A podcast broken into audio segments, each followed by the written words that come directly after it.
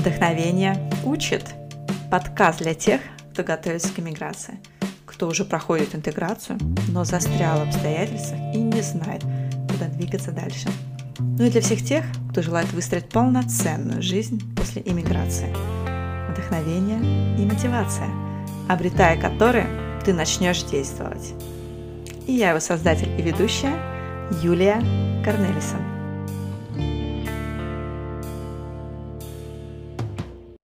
Этот выпуск получился очень легким, но с глубоким содержанием. Легким, потому что разговор с героиней сегодняшнего подкаста прошел очень непринужденно. Хоть я никогда с ней раньше не общалась, мне казалось, что мы давно знакомы. И сейчас общаемся за моим кухонным столом после долгого расставания. Во время разговора я выяснила тому причину. У нас с ней много общего – любимый город Москва, амбиции, мы обе дочки военного, и у нас острая потребность самореализации. А глубоким этот разговор вышел потому, что здесь было место личным переживаниям, откровениям, важным темам, волнующих многих девушек в эмиграции. Как не отчаиваться, если не получается? Не собирать в прямом смысле чемодан – собираясь вернуться назад. Но даже несмотря на глубокий разговор, выпуск, на мой взгляд, получился позитивным и, конечно, вдохновляющим. Яна Банони. Девушка с уникальным стилем, креативной жилкой и блестками в Инстаграме. Она живет в США и уже полтора года работает в легендарном месте Нью-Йорка, где тихо и торжественно – и ничего плохого не случится. Да-да, в том самом бутике Тифани на Пятой авеню. Встречаем и приятного прослушивания! Если это уже не первый выпуск подкаста, который ты слушаешь про иммиграцию, и ты сама проходишь через ментальные сложности, связанные с твоим новым местом жительства, дискомфорт или страх от общения, неуверенность в себе и своих силах – Страдаешь от синдрома самозванца или тревоги?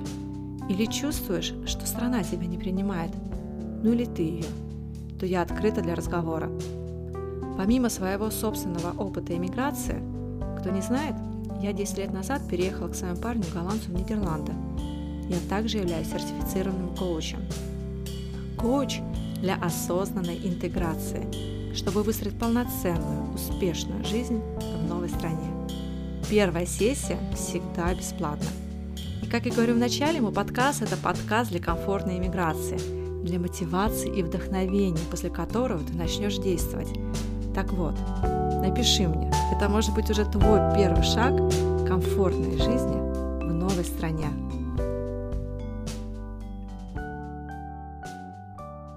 Яна, привет! Привет! Наконец мы с тобой состыковались. Я когда увидела твой профиль в Инстаграме и прочитала пост, а, я уже сейчас не буду врать, не помню точно какой пост, но там было что-то связано с эмиграцией, и вообще меня просто поразили твои блестки, вот этот а, твой визуал в Инстаграме такой прям весь гламурный, такой какой-то винтажный, и такой интересной кудрявой Спасибо. девушки. И тут пишешь про иммиграцию, я поняла, что вот мой человек, ее тоже этот вопрос волнует, надо звать у гостя. Вот, потом у нас было Спасибо лето, большое, долго Лена. мы с тобой не могли состыковаться, еще, конечно, проблема со временем, с разницей во времени, вот. Ну, угу. наконец-то мы с тобой тут общаемся. Спасибо тебе большое. Спасибо тебе, Юля, что пригласила. Мне тоже безумно нравится твой профиль. Я часто читаю тебя и твои душевные тексты об эмиграции, вот, и очень отзывается тоже во мне всегда. Так что спасибо, да, что тебе... позвала, я безумно рада. Тебе тоже спасибо. У нас уже есть традиция, мы начинаем разговор с блиц-опроса. Ты эти вопросы не знаешь, от тебя требуется быстрый и короткий ответ. То есть вот что первое приходит на ум, отвечай. Я постараюсь, это прям по Фрейду что-то такое да. начинается. Ага. Давай. А, продолжи фразу. Меня окрыляет. Меня окрыляет мой муж. На мой день рождения лучше не дарить мне. Лучше не дарить мне впечатления. Ага. А я завидую. В общем, кому ты завидуешь? Я Можно без имен, если что. А, так, кому я завидую, действительно? я даже не знаю, честно говоря. А, я точно завидую людям, которые нашли себя в жизни и занимаются тем, что любят. Угу. Продолжи фразу снова. От меня точно не стоит ждать. От меня точно не стоит ждать а, жалости. Ну и это легкий, наверное, будет вопрос. Твой любимый американский бренд? Track and Bone. Это одежда джинсы. В основном мои любимые. Не слышала ни разу таких, но погуглю обязательно. Погугли, хорошие. Да, и, хорошие. собственно, вот этот пятый вопрос, он как раз уже плавно подводит к месту твоей иммиграции. Ты живешь в Штатах, сейчас ты да. живешь уже в Нью-Йорке, а, в Именно городе так. мечты для многих.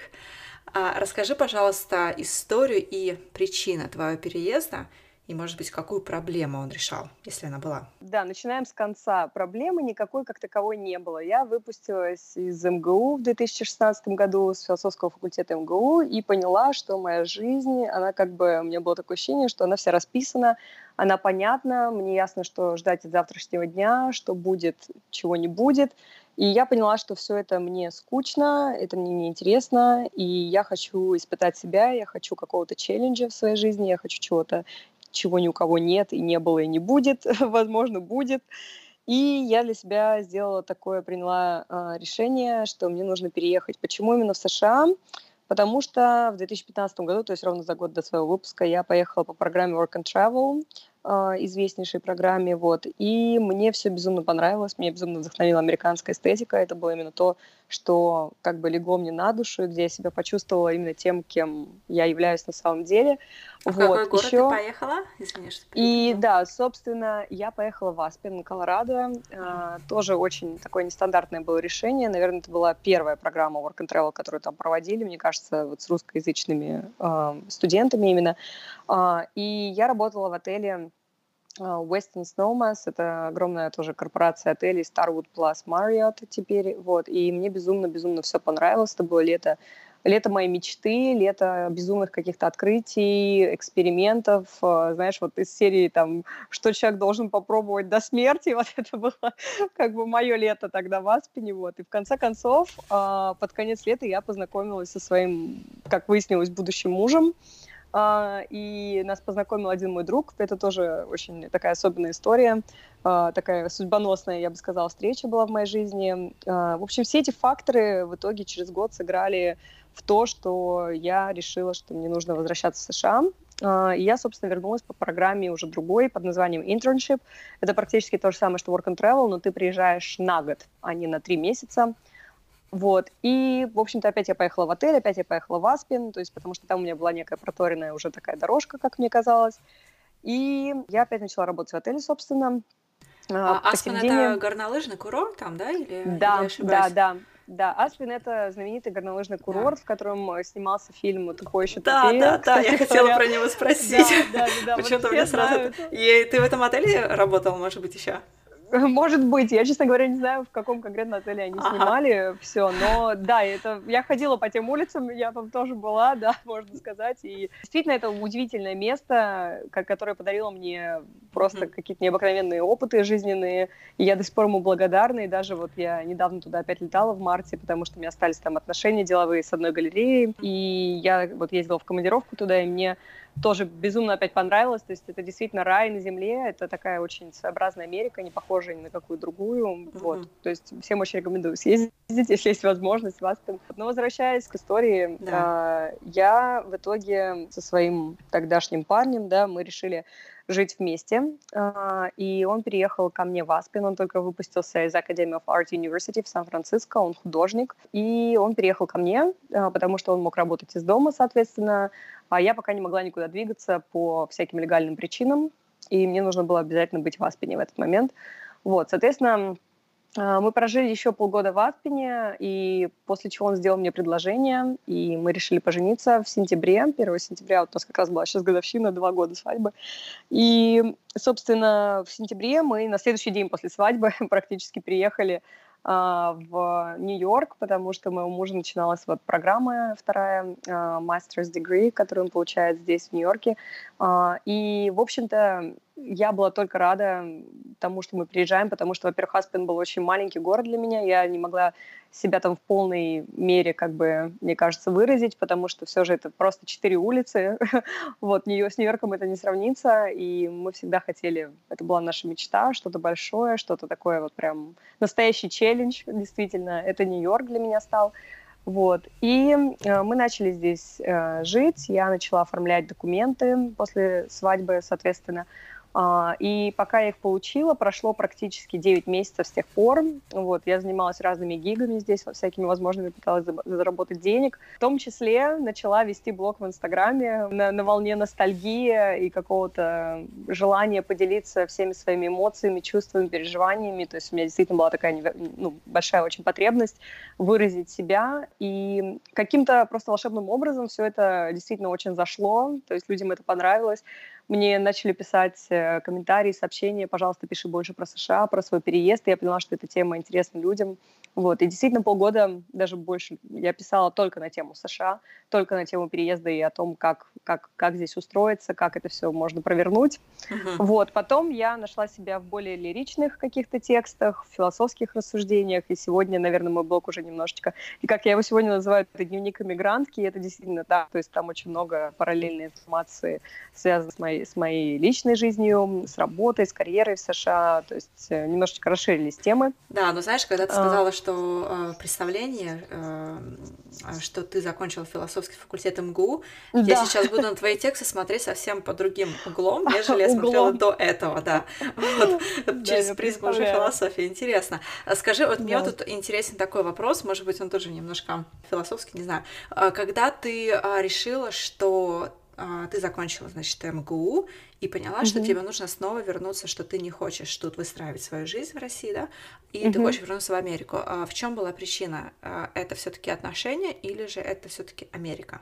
Это внутренняя неудовлетворенность э, моим будущим, так сказать. На тот момент у меня было несколько предложений о работе в Москве, но все они были не в том, как бы, не, не в той сфере, где бы мне хотелось, и а, не, не в том масштабе. Вот. И у меня всегда было такое чувство, что Америка, в частности Нью-Йорк, это некий центр мира, да, то есть это э, так, такая просто мека, куда приезжают все, все люди, не только творческие, но и просто все, кто хочет чего-то в жизни добиться, о, все, у кого очень большие амбиции, которые не вмещаются в другие какие-то города мира, мне кажется, все эти люди приезжают в США вообще, и я себя, как человека очень амбициозного, вот увидела тоже именно здесь. А, и, конечно, да, я не буду отрицать, что любовь была одним из очень больших факторов, но ситуация была такая, что мой муж, он очень э, вообще такой интернациональный человек, вот он Uh, он родился в Америке, но у него аргентинская семья, то есть он говорит на испанском, на английском, на итальянском, у него очень много семьи тоже в Италии, у него три паспорта, и, в общем, он был готов, собственно, приехать ко мне жить в Россию. Там mm-hmm. есть тоже очень хороший университет в э, Санкт-Петербурге, э, художественный, куда он а, хотел поступать а, на магистратуру и сказал, что, в общем-то, если ты не хочешь уезжать из России, а, мы можем это сделать таким образом, что я приеду в Россию, иначе мы будем какое-то время жить в России, а дальше мы посмотрим, как, как дальше быть. Вот. Но для меня было именно большое желание быть в Америке, то есть вот попробовать эту американскую мечту на вкус однозначно. Поэтому мы приняли решение, что я все же туда перееду. Вот. Так угу. что как-то так. А вы виделись в течение этого года? Да, а, мы вообще как только, ну да, тут надо немножко сделать небольшой откат, э, как мы познакомились, да, мы познакомились в Сан-Франциско, а, нас познакомил мой друг, который познакомился, познакомил, познакомил, познакомил. А, мой друг, в общем-то, столкнулся с Лукасом, с моим мужем за год до этого, а, когда он впервые приехал по Work and Travel, он нашел его права в автобусе, вот, и так они очень сильно задружились, просто в тот же мгновение, а, что когда мой друг вернулся, он сказал, что я нашел тебе будущего мужа. И я, конечно, посмеялась на тот момент, это было абсолютно ну, нереально и нерелевантно, потому что замуж я не собиралась и вообще ничего. Но он сказал, что я обязательно должна с ним познакомиться, когда мы поедем в Америку на следующий год по Work and Travel, мы должны обязательно заехать в Сан-Франциско.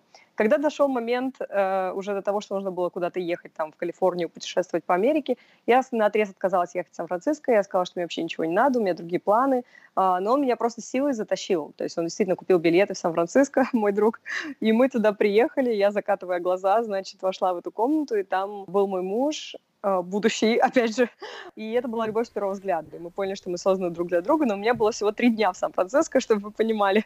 Вот. И понятно, что за три дня ты не можешь, э, наверное, принять какие-то решения судьбоносные, хотя, мне кажется, мы были готовы в тот момент уже пожениться и все, но, но да, но мы как бы взяли себя в руки, у меня оставался еще год как бы обучения в России, у него тоже еще год обучения в Сан-Франциско, мы решили, что мы пока разъедемся, но мы как бы любим друг друга, и это навсегда. И мы поддерживали, в общем-то, наши отношения по скайпу.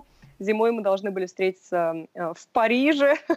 Тоже такая просто романтичная история. Да, на 14 февраля. Да, да, в таком ключе. Э, и произошла очень большая трагедия в его семье. Погиб его отец, разбился на мотоцикле за два дня до отлета. Собственно, его во Францию. Эта поездка, разумеется, сорвалась, и вообще я думала, что после этого, наверное, наши отношения как-то, может быть, затухнут, потому что mm-hmm. такие жизненные ситуации, они, как правило, меняют полностью вообще человека и все его представление о том, что он делает сейчас. Mm-hmm. Вот, но, э, на мое удивление, как ни странно, то есть это абсолютно никак не покоробило его чувство ко мне, он, наоборот, стал только больше как бы ко мне тянуться, и тогда я предложила ему приехать ко мне в Россию, чтобы, может быть, как-то развеяться, чтобы я могла его поддержать, и он действительно приехал ко мне в Москву, вот, то есть в мае он приехал ко мне, и у меня были как раз вот, э, я выпускалась из университета, а, он приехал меня навестить на три недели, то есть э, сначала мы увиделись три дня, и потом он приехал ко мне на три недели, вот, жил с моими родителями, мы показали ему Москву, мы даже ездили во всякие другие города,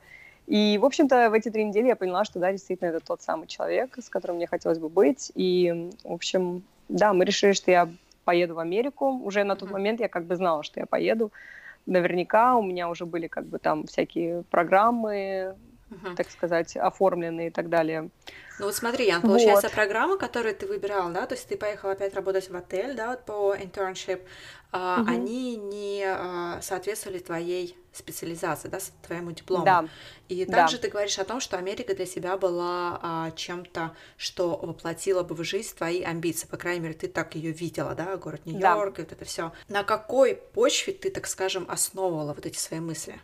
То есть что тебе давало такую уверенность, что Америка сейчас воплотит твои амбиции? Хотя у тебя МГУ, факультет философии в Москве, а там, а в Москве ты как раз своя родина, да, свой язык, и ты там не видела. Да. Никто.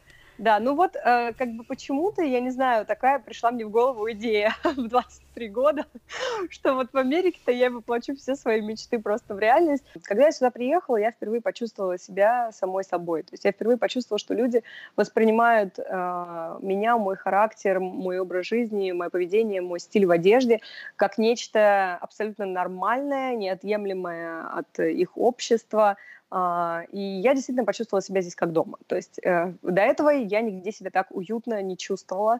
И даже в России, несмотря на то, что я понимаю, что у меня был там определенный круг общения, у меня были, была моя школа, потом мой университет, все это было очень как бы гладко и, и понятно, и классно устроено, Uh, но я никогда не чувствовала себя там на 100% uh, а, как бы принятой, понятой и как бы вот если, я не знаю, насколько это можно понять, то есть у меня не было чувства принадлежности ко всему, что вокруг меня окружало. Вот. Когда я приехала в США, а, несмотря на то, что я была, понятно, белой вороной, человеком из, друг, из другой реальности, с другими ценностями, возможно, и языком, и всем, чем только можно, у меня при этом вдруг почему-то э, открылось такое просто второе дыхание какое-то. То есть я почувствовала, что вот эта культура, все, кто я есть, э, мой юмор и вся вот эта вот какая-то метафизическая история, она прекрасно ложится на американское общество. Почему, я, честно говоря, не знаю. И до сих пор этого ответа я я найти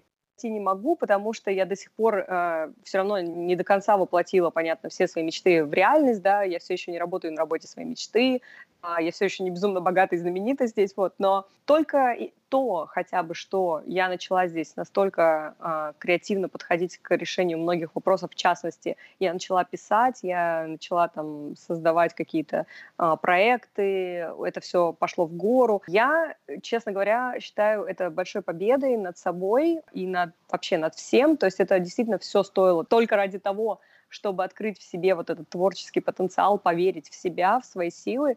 Я считаю, это все стоило вот этого переезда, то есть, если можно так выразиться. Uh-huh. Потому что там э, вот этот вот какой-то мой портал творческий, он был как бы забит, Да, и я, вот я не чувствовала возможности а, самовыражения в России, к сожалению. Я не чувствовала, что, как бы, может быть, если бы я попробовала, это тоже бы выгорело и тоже было бы, э, был бы успех, но, к сожалению, история не имеет слагательного наклонения, мы не знаем. Но попробовав это сделать в Америке, э, у меня получилось добиться определенных результатов и успехов, да.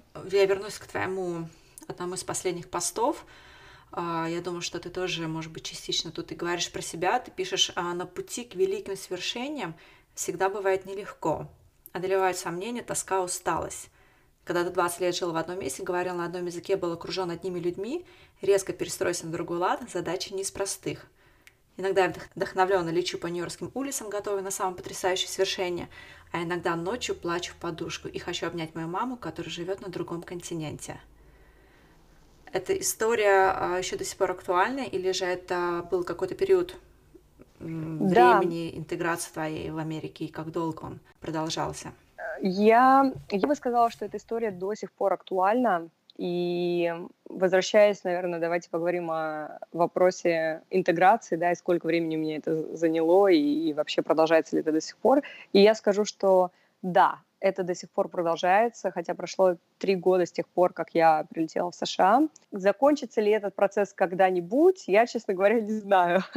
Люди, которые живут по 10 лет э, в других странах, говорят мне, что да, в какой-то момент ты начинаешь воспринимать это место как дом, и при, возвращаясь обратно вот на свою родину, ты чувствуешь, что уже э, твое сердце как бы разделено на две части, то есть уже ты хочешь обратно, но здесь вроде твой дом. Я могу сказать, что со мной произошла такая ситуация. Я э, была единственным ребенком в семье, и до сих пор я являюсь единственным ребенком в семье. Меня жутко баловали, любили, давали мне все, просто даже когда у моих родителей особо ничего не было, я все равно была приоритетом в семье, э, и то есть, ну, я получала очень много любви, заботы и, и вообще все, что я хотела в жизни, э, мне это давалось. Э, я настолько привыкла к этому, понятное дело, отношению, что когда я приехала в США, а я приехала я из родительского дома, выпустившись из университета, никогда не работав и ни, ни с кем не живя, да, не строя никаких серьезных отношений, ничего, а, на меня сразу навалилось как бы тяжелые реалии, так сказать, да, жизненные. То есть я начала жить одна, мне приходилось э, там искать жилье, платить арендную аренду, работать на работе, да, там разбираться с начальниками. Началась. Да, потом ко мне переехал мой парень, потом мы поженились, потом переехали. В общем, э, я это называю пятилетка за два года. Вот, то есть все, что я не успела сделать там с нуля до двадцати там двух-трех лет, э, мне это все пришлось а, как бы освоить за два года, так сказать. И это, конечно, было очень серьезное для меня испытание, потому что одно дело, когда ты под крышей у родителей, под их теплым крылышком, да, и никаких забот, проблем, ничего, а, а другой абсолютно момент, когда ты как бы вылетаешь по взрослой жизни, я думаю, что тут даже может быть не, то, не столько момент другой страны, но это, конечно, еще, понятное дело, все множит на двое, трое и, и так далее. Просто момент взросления, ухода от родителей и вот этой взрослой жизни, да, выпуска после университета, кризиса, поиска работы, это все довольно серьезные этапы становления личности, с моей точки зрения, которые uh-huh. людям, в принципе, не просто пройти, да, даже будучи в каких-то родных своих местах. Uh-huh. Вот, но у меня это все еще случилось э, с учетом того, что я была очень далеко от дома, да, и у меня был действительно необыкновенный просто кризис, когда я приехала в США, то есть э, лето в Америке закончилось, началась осень, как я это называю, да, то есть то я приехала на три месяца, это было лето, у меня были карманные деньги, я распоряжалась ими как хотела, у меня не было серьезных отношений, и я просто весело проводила время, и была такой девочкой Яной 21 года, у которой нет проблем, заботы, ничего, а тут я приехала э, в США, пытаясь действительно зацепиться, освоиться и занять здесь какое-то место, и это совсем не то же самое, что приезжать сюда по work and travel на три месяца. Вот это был такой серьезный конфликт, который я как бы я не была к нему готова. Мне казалось, что я приеду, и все будет так же просто, весело, здорово, как по маслу, как когда я здесь отдыхала летом.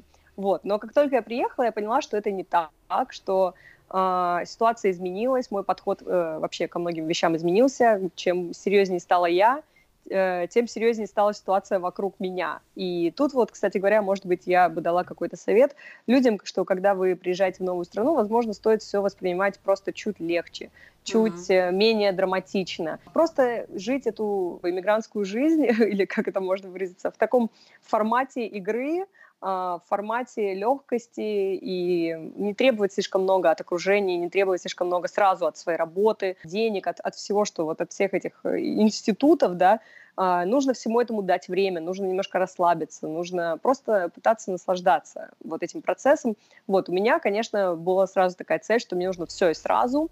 Да, я вот устроилась какие сразу у тебя были две... ожидания? У меня не было особых ожиданий. Я ехала без особого плана. Я просто знала, что каким-то волшебным образом мне нужно остаться в США в этот раз, когда я поеду. Вот. И история заключается в том, что я приехала, я сразу устроилась на две работы. То есть я работала а, хостес в ресторане, которая, понятное дело, это, это специальность далека от того, чем я занималась э, свои четыре года в университете, да, а, и я устроилась параллельно менеджером в галерею, вот, и это тоже был, короче, такой просто у меня разрыв э, шаблонов, потому что утром я стояла в ресторане, обслуживала людей, а потом в обед я начинала тех же людей встречать в галерее, представляясь менеджером как бы этой галереи, вот, то есть это тоже был такой странный эпизод, но, в общем, я работала без выходных, вот, я, у меня не было никаких выходных, никаких праздников, праздников, никаких вечеринок, вообще ничего. Я встречалась с молодым человеком, который был в... Э, ну, у нас было, были отношения на расстоянии, получается, потому что он до какого-то времени все еще жил в Сан-Франциско, да, то есть несколько месяцев я жила а, в Аспене, будучи в отношениях, то есть я не могла ни с кем вступить ни в какие отношения, понятное дело, ни в каких быть ага. вечеринках и, и все в таком духе, да, потому то что есть это я, ты сейчас бы... пока еще про Аспен, да, то есть э, работа в хостесе да, и э, это, это, это Аспен, да, это Аспен, uh это начало моего пути американского, вот, то есть когда я приехала, в общем, то, как я вела себя в Аспене до этого, да, за, за, за год до этого, и все люди, которые меня знали там, будучи сингл Яна э, на каникулах, и Яна, которая приехала сейчас, это были две разные, как бы, два разных человека э, с двумя разными целями, э, и, соответственно, как бы я почувствовала, что мне очень-очень э, тяжело, одиноко, и а, вообще я ну, начала задаваться вопросом, правильно ли я сделала, что я решила все это в России бросить, приехать сюда. Я думаю, что просто разбились мои такие детские юношеские мечты в этот момент о жизни, потому что я вообще просто очень большой идеалист по жизни, и я верю в лучшее, в светлое, в самое там невероятное, что все это само еще свалится с неба плюс ко всему. Вот. И этого как бы не произошло, и это абсолютно нормально. Сейчас я это понимаю, это, наверное, ни с кем, наверное, и не происходит. Вот. Но э, меня это очень сильно просто обидело в тот момент. Вот. Меня это очень обидело, очень расстроило э, загнала в такую дикую депрессию. Мне потребовалось вот практически два года, чтобы из этого выбраться и понять, что э, да, как бы, девочка, ты приехала в другую страну, вот, работай и заново э, строить свою жизнь, как ты это делала 20 лет до этого в России, вот сейчас у тебя есть следующие 20 лет сделать это здесь, в США. Вот. И просто uh-huh. это как бы никто тебе не говорит, когда ты едешь в другую страну, да, то есть ты должен действительно быть настроен на позитив, я считаю, да, и, и действительно лелеять свою мечту, вот, но есть такой эпизод, что ты должен просто будешь очень много работать, чтобы получить то же самое, что ты имел, наверное, на своей родине, э, чтобы получить тот же фидбэк, да, здесь, потому что понятно, что просто не наработаны социальные связи, не наработаны а, там skills какие-то определенные, которые именно здесь нужны, а, и много-много чего еще, да, вот. Так да. что какая-то такая история. Угу. Вот. А, вот ты говоришь, что ты работала прям очень усердно, чтобы зацепиться, да, вот этот в твой второй да. год а, в Штатах. А отношения с молодым человеком тебе не давали какую-то надежду, что как бы, ну, благодаря ему ты да. как бы зацепишься?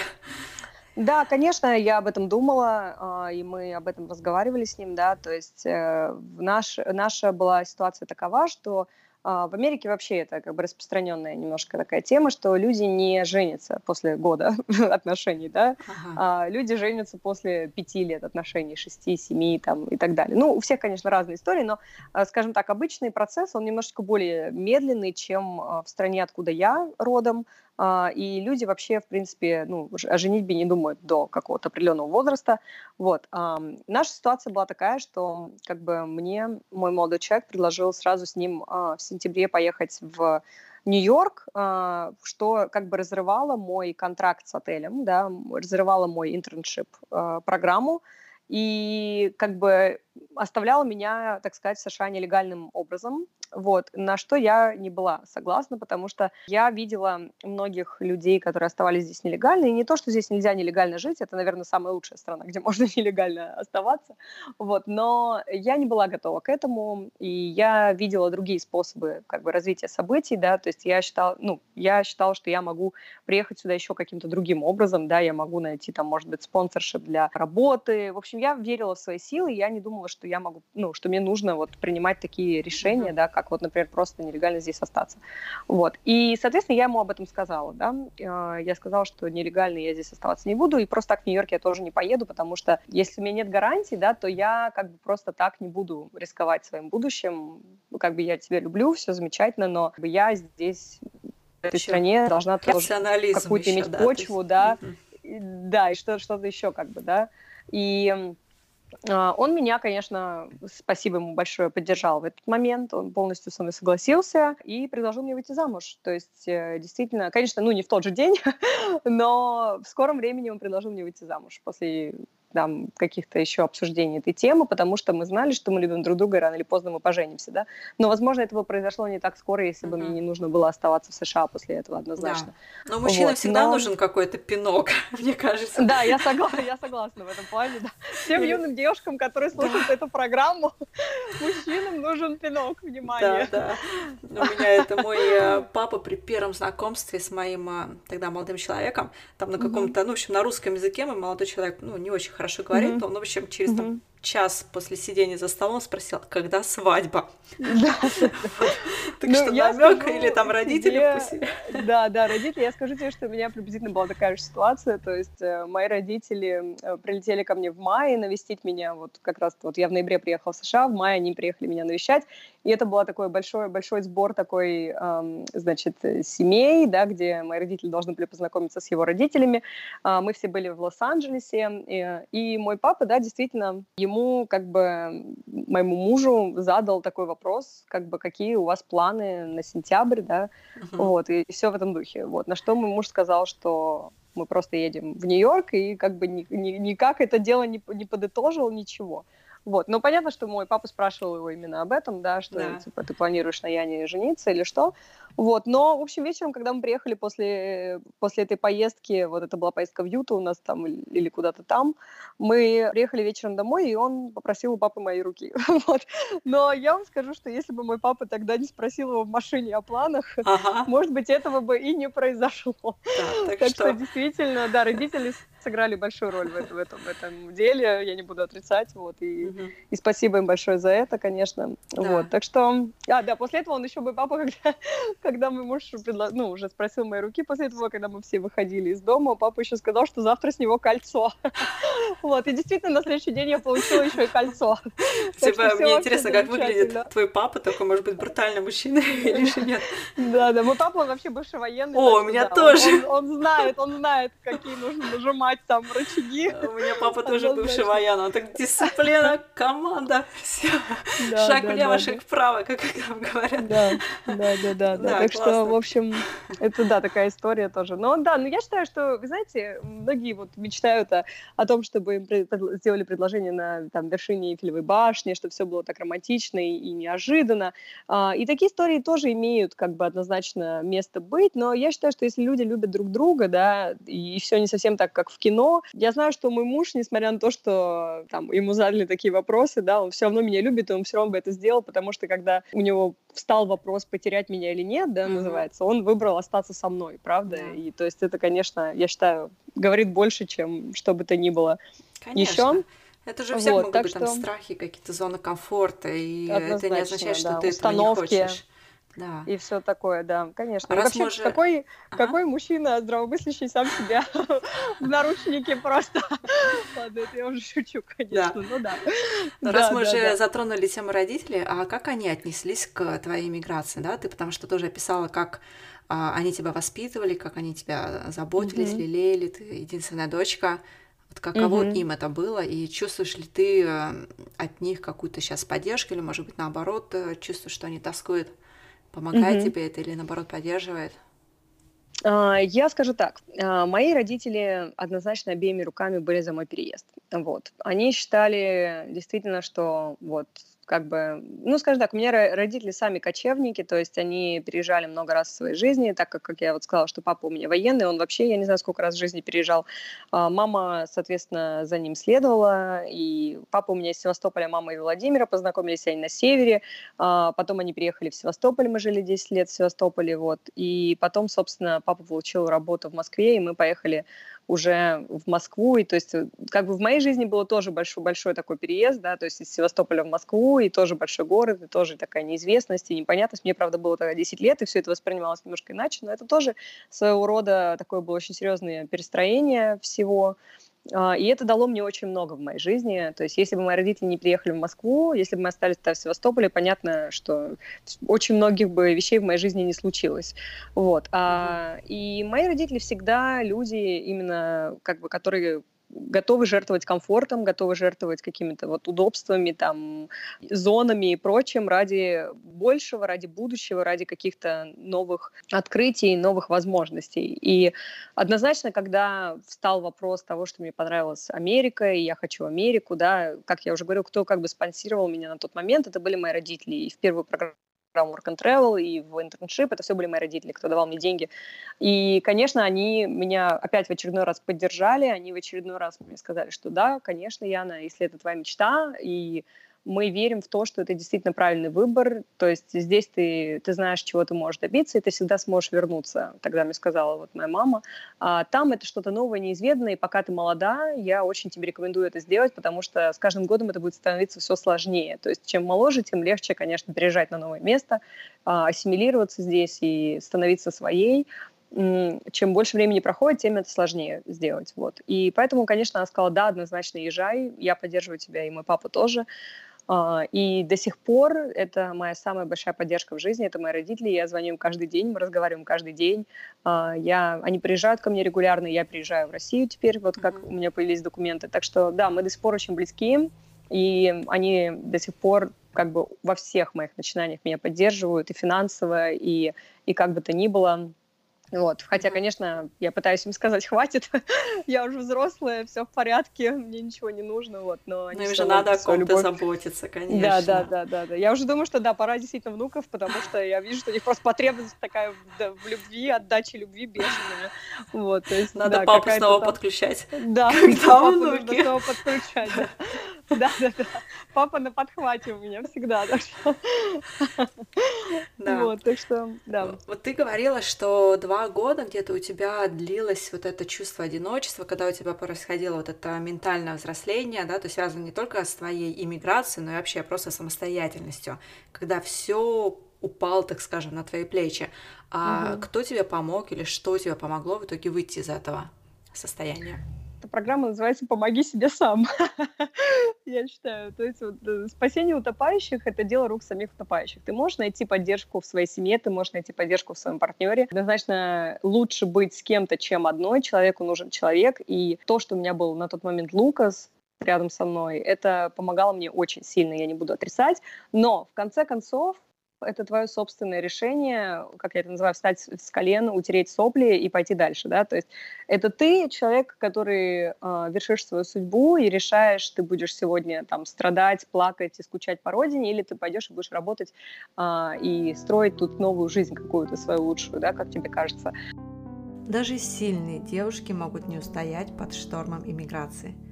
И рассказ Яны тому пример – Сильная девушка с достаточным количеством внутреннего ресурса, с поддержкой в лице ее молодого человека и родителей. Но несмотря на все это, ей потребовалось два года, два года взлетов и падений, чтобы вставать, подниматься, как она говорит, вытирать слезы и идти дальше. Если тебе знакома эта ситуация, ситуация дискомфортна, чувство чужестранки в той стране, куда ты эмигрировала – но так получилось, что твой внутренний ресурс израсходован, или же у тебя нет поддержки, или ты просто боишься, или тебе стыдно признаться родным, что тебе некомфортно, ведь со стороны кажется все идеально, но внутри чувствуется не то, то я предлагаю тебе индивидуальное коучинг-сопровождение для прохождения осознанной интеграции в новой стране, чтобы выстроить там полноценную, успешную и, конечно же, комфортную жизнь.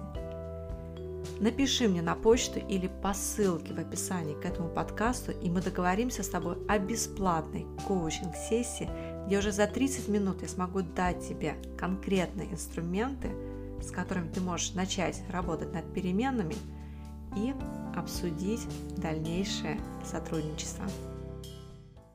Uh, то есть однозначно uh, я много раз, у меня была ситуация, да, что я начинала собирать чемоданы, что я говорила, все, с меня хватит, uh, что вообще за бред, чем я здесь занимаюсь, вот, но потом я понимала, что а, я не сдаюсь, я не из тех людей, кто сдаюсь, и для меня в, в самые сложные моменты моей иммиграции, в общем, моя, моя гордость, она мне не позволяла, так сказать, uh-huh. вернуться обратно в родительский дом и сказать, все, знаете что, мне ничего не понравилось, не хочу работать, э, ничего не буду делать, uh-huh. вот, все, буду здесь в Москве сидеть, uh-huh. как, как мне было до этого удобно и хорошо. Uh-huh. Вот, то есть а... это может быть, помнишь какой-нибудь mm-hmm. конкретный момент, когда ты прям уже собирала чемоданы, что это было? Да, да, конечно, для, таких моментов было очень много, на самом деле. Это ссоры с мужем или, или же а, прям реально? Были, да, это были ссоры, на тот момент еще не с мужем. Я бы сказала, что самый такой вот тяжелый был период, это вот вторая, вторая половина моего пребывания, вторая половина года в Аспене, да, то есть когда он переехал ко мне, когда мы начали жить вместе, у него все еще была очень свежа рана после смерти отца, он был очень близ, близок с отцом, то есть у него была тоже жуткая депрессия на эту тему. Я была вся в депрессии, потому что я далеко от дома, все не так, как я хочу и не так, как я думала. И, в общем, на этой теме у нас было много конфликтов. А, ну и вообще два человека пытаются, как сказать, притереться. Два разных менталитета абсолютно тоже важный момент на самом деле. Хотя а, я считаю, что а, есть такая родственность душ, да, которая преодолевает континенты, страны и языки, и действительно таких людей вы, вы можете найти на других континентах, да, то есть спрашивают, а как вот он говорит на одном языке, а ты на другом. Это на самом деле все не так важно, потому что есть такая, вот такое понимание человеческое, uh-huh. да, между людьми на каком-то другом уровне абсолютно. Uh-huh. А, ну, у нас было да, но при этом он вырос в другой культуре, и от, от этого никак никуда не деться. И культура, правда, действительно очень другая, вот, где женщина эмансипирована, где женщина э, независима, от женщины требуется столько же, сколько от мужчины в отношениях и, и везде, я бы сказала, не только в отношениях, и на работе в том числе.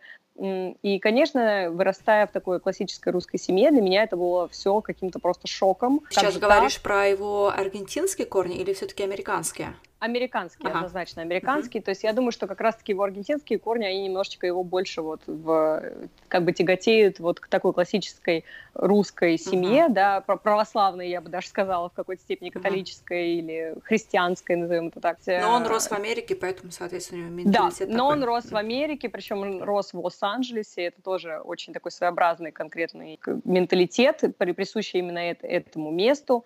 Вот, и, конечно, все это было для меня немножко ново. И, конечно, еще сыграл тот момент, что мы друг друга видели всего несколько раз до того момента, как мы стали жить вместе, да, то есть мы а, три раза виделись в, ну, три дня виделись в Сан-Франциско, три недели в России, потом я еще прилетела к нему на три недели в Сан-Франциско, то есть, и потом он просто переехал ко мне после этого, и мы начали жить вместе, то есть мы действительно не очень хорошо друг друга знали, я считаю, на тот момент, и это был такой просто гэмбл, и я считаю, нам очень просто сильно повезло, что действительно все сработало, потому что я не знаю, кто еще так делает, вот, кто еще так сделал в жизни, чтобы у них после этого действительно что-то там как-то они смогли быть вместе.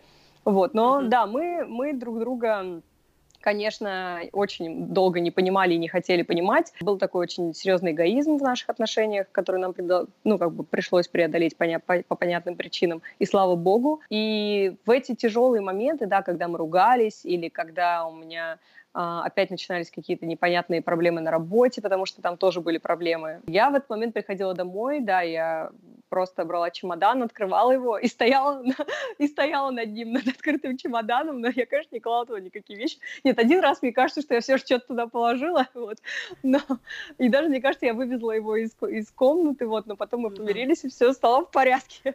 Это была такая провокация, конечно. Провокация. Я знала, провокация. Все, все, мои, все мои такие, конечно, замашки, это были всегда провокации. Я знала, в глубине души я знала, что я никуда отсюда не уеду уже. Плюс я еще находилась как бы in the middle of nowhere, как это говорится. Я была в Аспене, меня отделяло от цивилизации 180 километров. То есть, как бы, чтобы улететь, не нужно было бы сесть на автобус сначала, который тоже ходил очень редко, нужно было заранее покупать билеты онлайн, в общем, доехать даже до аэропорта. если бы захотелось, все равно даже не Даже если бы я захотела, за следующие там пять часов я бы передумала, скорее всего, пока бы я добралась до этого аэропорта.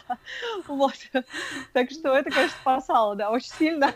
Расскажи теперь про свою работу, которой ты сейчас занимаешься в Нью-Йорке. Компания мечты, работа не очень мечты, но компания мечты, локация тоже мечты. Ну, хотя, может быть, для кого-то эта работа тоже была бы работой мечты. Просто это немножко не мой формат, но, возможно, кому-то, если интересно, я с удовольствием вот сейчас расскажу. Значит, я работаю в компании Tiffany, uh, Tiffany Company, как это говорится у нас в США, uh, на Пятой авеню, в легендарном uh, магазине на Пятой авеню, flagship store, там, где снимался завтрак breakfast breakfast у Тиффани. Попала я туда абсолютно случайно. То есть это была действительно одна из первых компаний, в которую я подалась э, через их сайт, когда я получила свое разрешение на работу наконец-таки. То есть когда мой муж подарил мне кольцо, это было кольцо Тиффани. Я не знаю, откуда у меня была такая мечта получить именно кольцо Тиффани, но я, конечно, ему об этом сказала, потому что еще один совет молодым девушкам нужно говорить мужчинам о том, что вы хотите. Да, Они да. не умеют читать мысли. Вот. Разделяю. А, да. И, значит, я как-то обмолвилась, что вот если бы кольцо, то из Тифани, и получила действительно на кольцо из Тифани после да. этого. Вот. Если и, вы не говорите, а, потом не обижайтесь да, со своих мужчин, да, что да, они да, да, что-то да, не да. то, сами виноваты. Об этом и речь, да.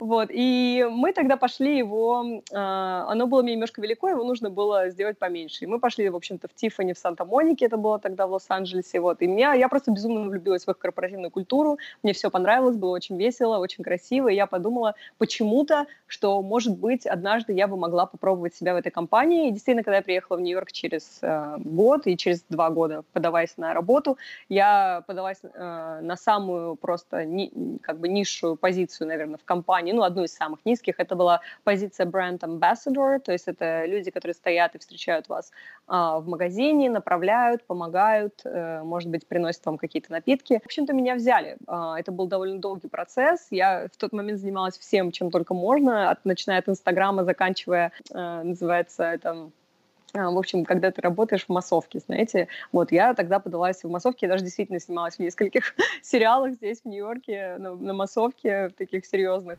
И вот меня пригласили на собеседование в Тиффани, я, конечно же, его прошла, потому что понятно, что мой опыт был в 100 тысяч раз лучше этой, этой позиции.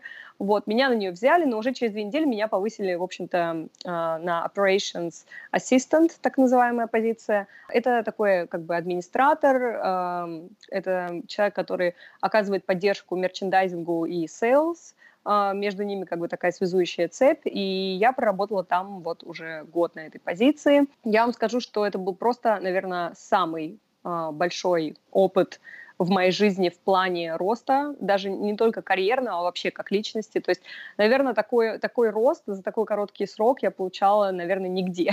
Вот. Даже вот я вспоминаю МГУ, да, первый курс, там, знаете, как это дрессирует этих первокурсников, но такого, конечно, не было нигде. Это была действительно школа жизни просто. То есть это были серьезные директора, менеджеры, которые за одну твою просто ошибку на тебя выливали ведро просто холодной воды, а, и ты очень быстро в этих э, обстоятельствах растешь и профессионально, и начинаешь э, контролировать свои эмоции, не позволять работе вмешиваться в твою личную жизнь, уметь отдыхать вечером э, и настраиваться там утром на какой-то позитив. Вот, то есть все это в тебе mm-hmm. выдрессировывают очень круто в таких больших корпорациях, и я всем рекомендую всегда э, людям, которые вот хотят как-то по своей карьерной лестнице начать идти, обязательно сходите, поработайте на какую-нибудь большую компанию. Я обещаю, сто процентов вы там очень много интересного подчерпнете для себя. Вот. Но на данный момент я эту позицию переросла, и я пытаюсь сейчас подать на новые позиции как и в компании Tiffany, так и вне компании Tiffany. Плюс я поняла, что мне бы хотелось заниматься чем-то более э, близким а, вот, к своей профессии, да. У меня была кафедра языка и коммуникации, то есть это как бы а, связь с общественностью больше, это реклама, это какой-то креатив, креативное агентство, и вот, в общем, я хочу как-то туда куда-то двигаться дальше, посмотрим, что из этого выйдет, вот. И плюс мне бы хотелось, конечно, более плотно заниматься своей писательской деятельностью. Я поняла, что это моя жизнь. И, конечно, когда ты работаешь в корпорации 40 часов в неделю, у тебя очень мало остается возможности на какие-то другие проекты. 40 а, часов, то есть полная, как бы полная да, занятость. Да, полная занятость. В любом случае, это действительно было место, куда я летела с утра, вот рассказывая, что я лечу по Нью-Йорку, да, или по Пятой авеню с утра, там, с кофе, и смотря на небоскребы, понимая, что I, I've made it, I've made it, uh-huh. да, я, я действительно работаю на Пятой авеню. Это прям, сери... это прям фильм, как да, Правда, да, там, да, да, или, да, да, вот это все. Да, я, я здесь, я в Нью-Йорке, я работаю, вокруг меня небоскребы, у меня кофе в руках, и uh-huh. я сейчас приду и буду открывать один из самых легендарных магазинов в мире. А, это действительно меня очень долго мотивировало оставаться там, на этой позиции, среди своей команды. А, и я вам скажу, что до сих пор я чувствую рост, даже несмотря на то, что уже прошел такой критический момент, я бы сказала, да, но всегда нужно двигаться дальше, никогда не останавливаться на достигнутом. Это мое кредо по жизни. Никогда, как только ты начинаешь чувствовать себя слишком комфортно где-то, это время уйти, с моей точки зрения, и найти что-то еще, что-то новое, что-то более а, такое новый челлендж нужно mm-hmm. находить. Ну, с учетом того, что я считаю себя еще довольно молодой девушкой, mm-hmm. то есть мне 25 лет, всего лишь, и как бы я считаю, что до 30 спокойно можно рисковать, спокойно можно как бы менять что-то в жизни, uh-huh. а, потом можно немножечко притормозить, uh-huh. как вариант, но может быть и нет. А у тебя английский хороший?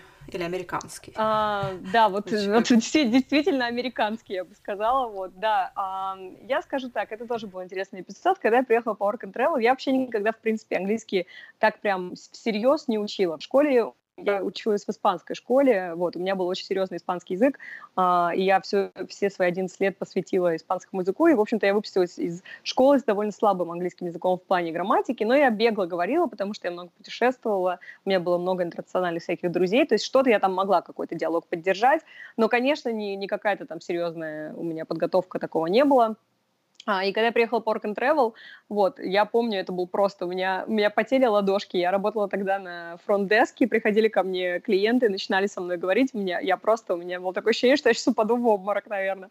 Вот, и самый, конечно, челлендж, это были разговоры по телефону, потому что там еще все более так непонятно. Но Слушай, ну не падало же? Нет, не падала, конечно. Это вот опять же это... к вопросу о том, что вот страх, да, ты боишься, что вот ты сейчас упадешь, но да. это все наши мысли, да, то есть надо да, просто да, брать однозначно. и э, не падала же. Однозначно, однозначно так. Нет, в итоге вообще сейчас я понимаю, что даже если бы я переспросила, никто бы, ничего бы такого бы не случилось. То есть это в тот момент, когда ты стоишь, тебе почему-то кажется, что это настолько критично, как ты говоришь на английском языке или на каком-то любом другом языке вот в стране, в которой ты находишься. Но на самом деле я вот сколько раз я разговаривала с людьми, вот единственные люди, которые меня поправляют, представляю до сих пор, это русские люди.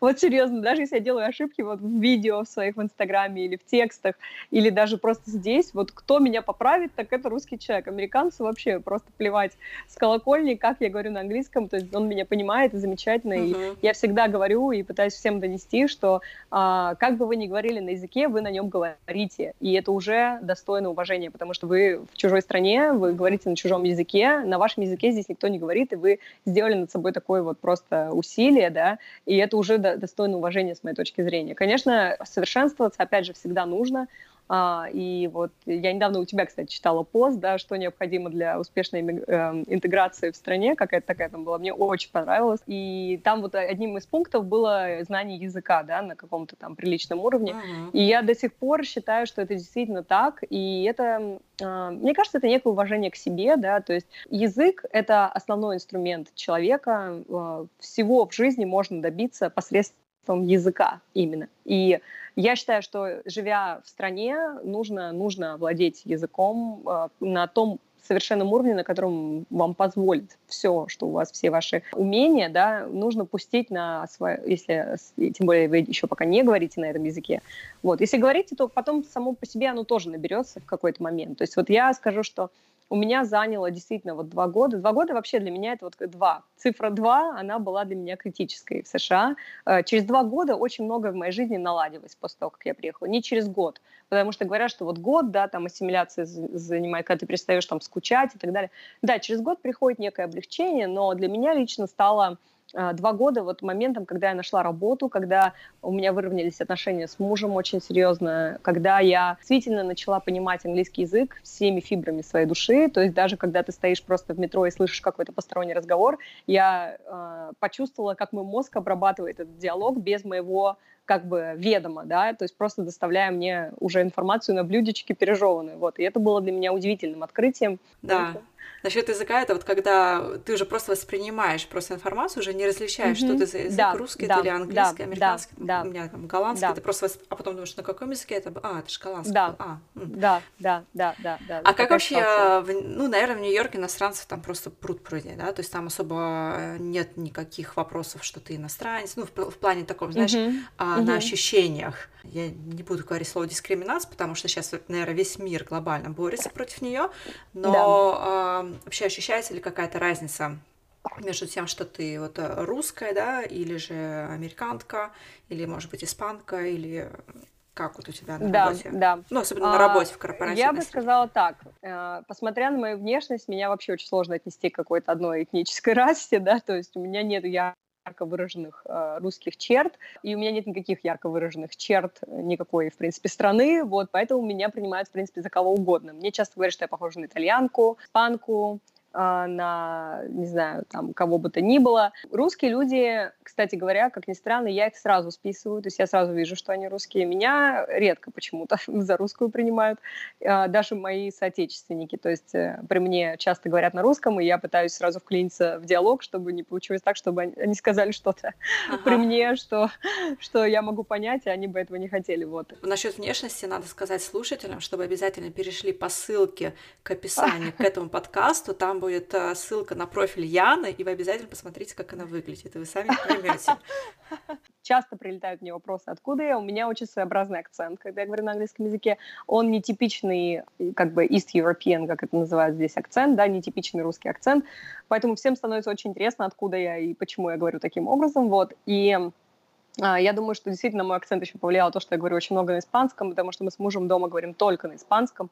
И, соответственно, ага. у меня получается такое даже, да, не билингвал, а трилингвал, как mm-hmm. бы, situation. Действительно, мой акцент по-английски звучит своеобразно, вот, так что людям становится интересно. И они спрашивают меня, откуда я, когда я говорю из России, а, вот, боже упаси, хоть раз мне кто-то сказал, о боже мой, какой кошмар, или о боже Путин, какая ужасная политика. Никогда в жизни ни один человек, с которым я встречалась в США, угу. ничего мне негативного не сказал о России после того, как я представилась. Это тоже, знаете, интересный такой эпизод, потому что я знаю, что у нас идет такая жесткая пропаганда в России, что здесь там не любят русских или еще что-то в этом роде. На самом деле это абсолютно не так, и население очень добродушное ко всем людям. Тут действительно очень высокая степень толерантности толерантности к иммигрантам, к любым меньшинствам, а, и это культивируется, это то, чем США очень гордится по сей день. И я, как, как человек, как бы, который приехал из а, другой страны, я себя чувствую здесь просто чертовски комфортно, потому что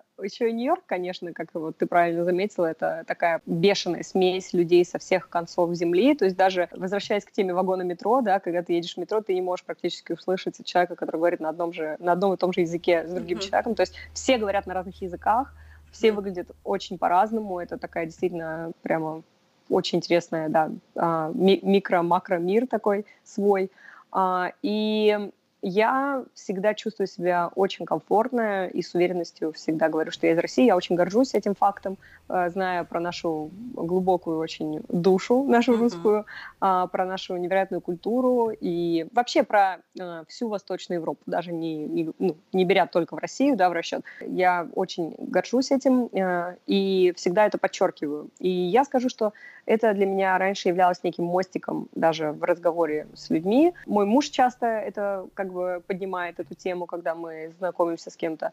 А, он всегда любит сказать, что это моя жена, она из России, и это всегда очень экзотично звучит, и все начинают задавать много вопросов и это поддерживает действительно так диалог, uh-huh. вот, и вызывает у людей неподдельный интерес. Мне кажется, да, я это считаю... может быть хорошим таким советом людям, которые чувствуют какую-то неуверенность, может быть, вообще в языке или вообще в их положении, так скажем, в стране, да, да. То, что они иностранцы.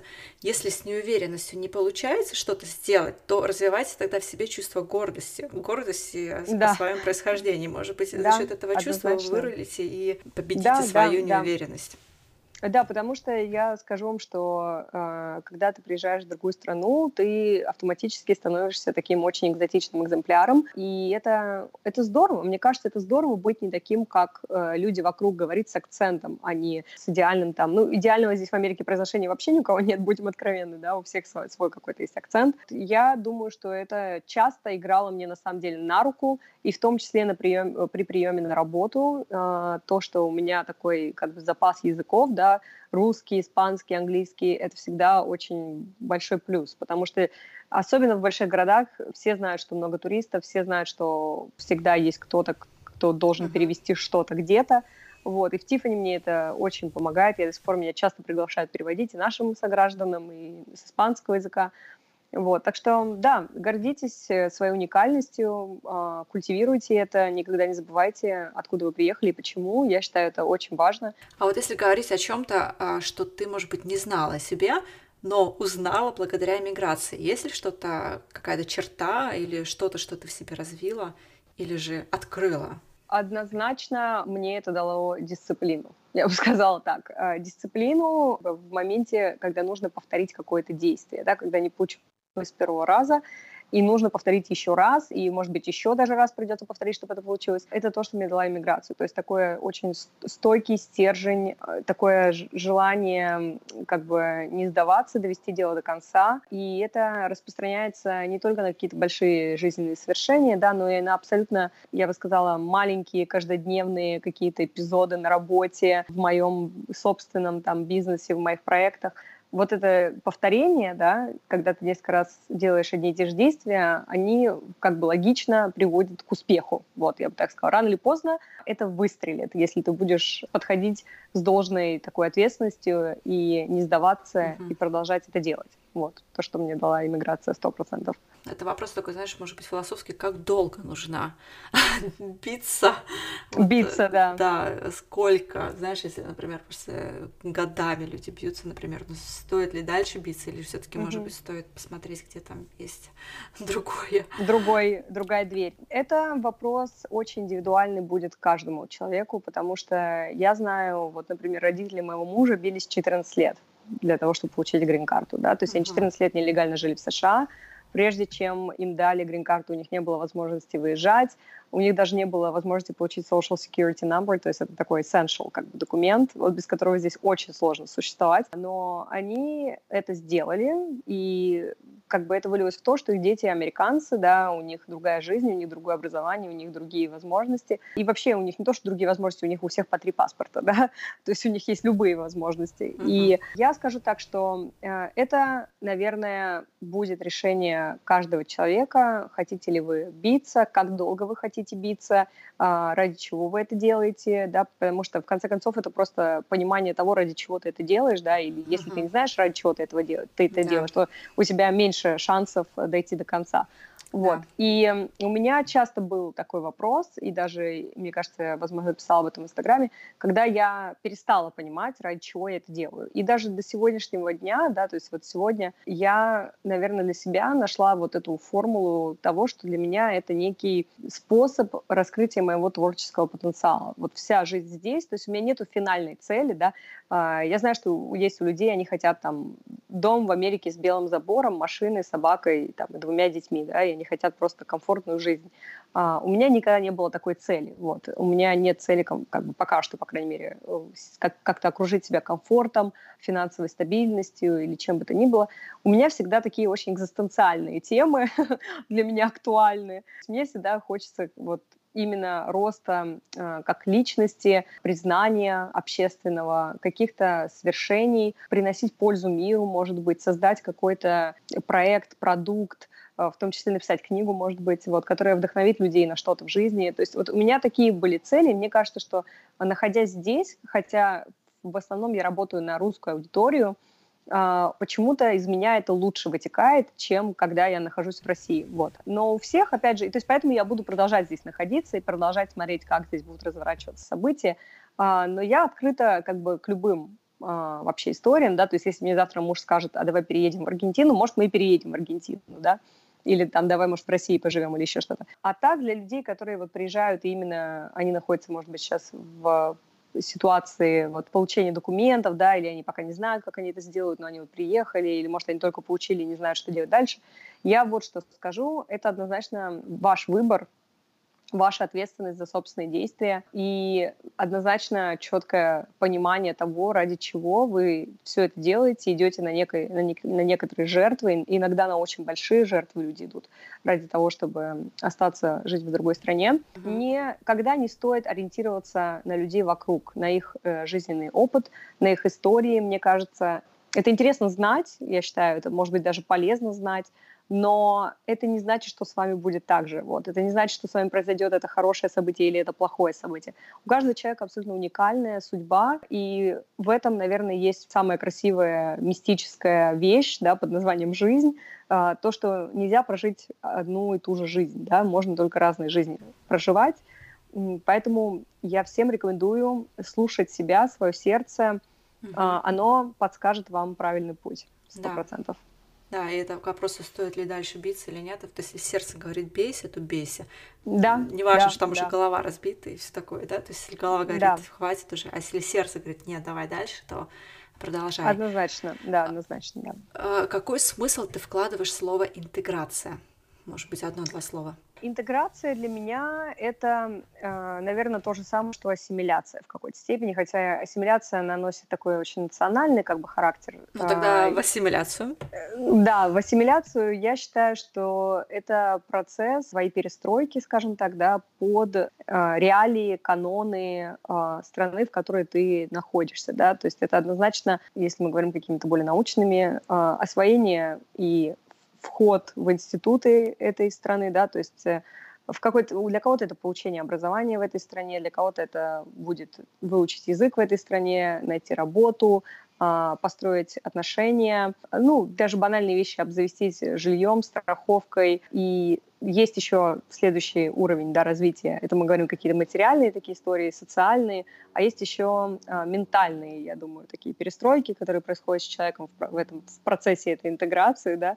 Это когда ты начинаешь себя отождествлять с этим местом, наверное, можешь назвать это место домом, чувствуешь здесь себя защищенно, спокойно и счастливо. Вот, я думаю, что все это и многое другое. Да. Мне кажется, ты очень, очень прям прям очень полно описала. В интеграцию. Прям... Да, я прям да. себе выпишу потом твои слова. Спасибо, конспекты, конспекты. Конспектируем. У меня еще вопрос э, не совсем по иммиграции, по э, интеграции, больше узнать тебя с творческой стороны твоей. Угу. Как ты пришла к этому своему визуалу, что у тебя все блестит, э, блесточки? А. Откуда вдохновение? Или же это просто вот так? А, ты знаешь, много лет назад я для себя... Ну, во-первых, я всегда была дикой вороной просто, вот. Mm-hmm. Я, просто ворона. Вот, я люблю блестящие вещи, я люблю все блестки, яркую одежду. Я стараюсь себя контролировать, на самом деле, не покупать, потому что это очень сложно вписать в каждодневный гардероб, вот. Но мне просто нужно бить по рукам, потому что иначе никак меня не остановить. Это у меня с детства было, знаешь, накраситься красной помадой, одеть мамины каблуки, вот, ну, в таком вот ключе. И а, потом... у меня дочка сегодня шла спать с красной помадой, ей 6 лет лет, на минуточку. Супер, отлично. У меня вот тоже мне было около шести в тот момент, ага. я думаю. Растет такая модница будет, точно. И я, знаешь, в какой-то момент очень увлеклась 80-ми. А, То есть вот я была в университете тогда, где-то на первом курсе, я думаю, я начала слушать как сумасшедшая все альбомы э, Фила Коллинза. Я не знаю вообще, что со мной происходило, но, в общем, одни 80-е были вокруг меня. Я купила себе джинсы такие, знаешь, варенки в тот момент, еще что-то, еще что-то. И я поняла, что это и есть моя вот просто вот, ну, знаешь, у каждого человека, наверное, есть что-то, с чем он себя отождествляет, с какой эстетикой, с какой эпохой, да, возможно. И вот для меня это стала эпоха 80-х почему-то. И тогда я даже устроила в какой-то момент, я смотрела очень много всяких Twin, Twin Peaks, прочих вот этих вот сериалов э, из тех времен, и я даже устроила вечеринку, мне тогда исполнился 21 год, в стиле Майами Вайс, знаешь, вот этот сериал «Полиция Майами. Отдел нравов», или как uh-huh. так он называлась, вот, э, и там вот, вот в таком все ключе пальмы, спортивные тачки, красивые женщины, море, океан, все в каких-то розовых смокингах. В общем, я поняла, что это uh-huh. прям моя тема, И с тех пор, когда потом я начала свой Инстаграм, это вот немножко сейчас будет экскурс вообще курс по визуалу мой, да, я сначала, понятное дело, начала просто как бы копировать людей, которых мне казалось, что у них так это выглядит вроде аппетитно. Вот, потом я поняла в какой-то момент, что это не мое, и что я это вот эта вот девочка из 80-х, и как мне теперь это все перенести на, в общем-то, Инстаграм-платформу. Вот, и постепенно я начала делать вот эти съемки, какие-то видео снимать, использовать какую-то музыку, нашла приложение с этими блестками, которые мне, конечно, просто взорвало, взорвало тогда голову. Вот, и по сей день я везде использую эти блестки, как ты заметил, потому что я считаю, это реально самое Ну, это твоя классная... визитная карточка. Да, это моя Теперь. визитная карточка, девочка с блестками, да, угу. и все меня спрашивают, кстати говоря, постоянно, в каком приложении я это делаю. Вот, ну, в общем, это очень смешно, но как-то тогда получилось, что э, я в этом нашла себя, э, в этой эстетике, а, и сейчас пытаюсь ее миру, так сказать, передать и всячески вот выражаться через это постоянно. У тебя очень стильно это получается. Спасибо. Уникально. Да, мы, мы уже подходим к концу. Уже больше часа мы с тобой общаемся. Прям время пролетело, как одна минута. С тобой очень да, интересно да. общаться. Это наш Спасибо. первый живой разговор. Это слушайте на заметку, но как-то прям пошло по мази да, очень душевно. А, да, может быть, у тебя есть еще что-то, что ты хотела бы добавить, что я тебе не задала, но ты считаешь очень важным сейчас озвучить для будущих иммигранток или уже для нынешних иммигранток, но кто еще в поиске?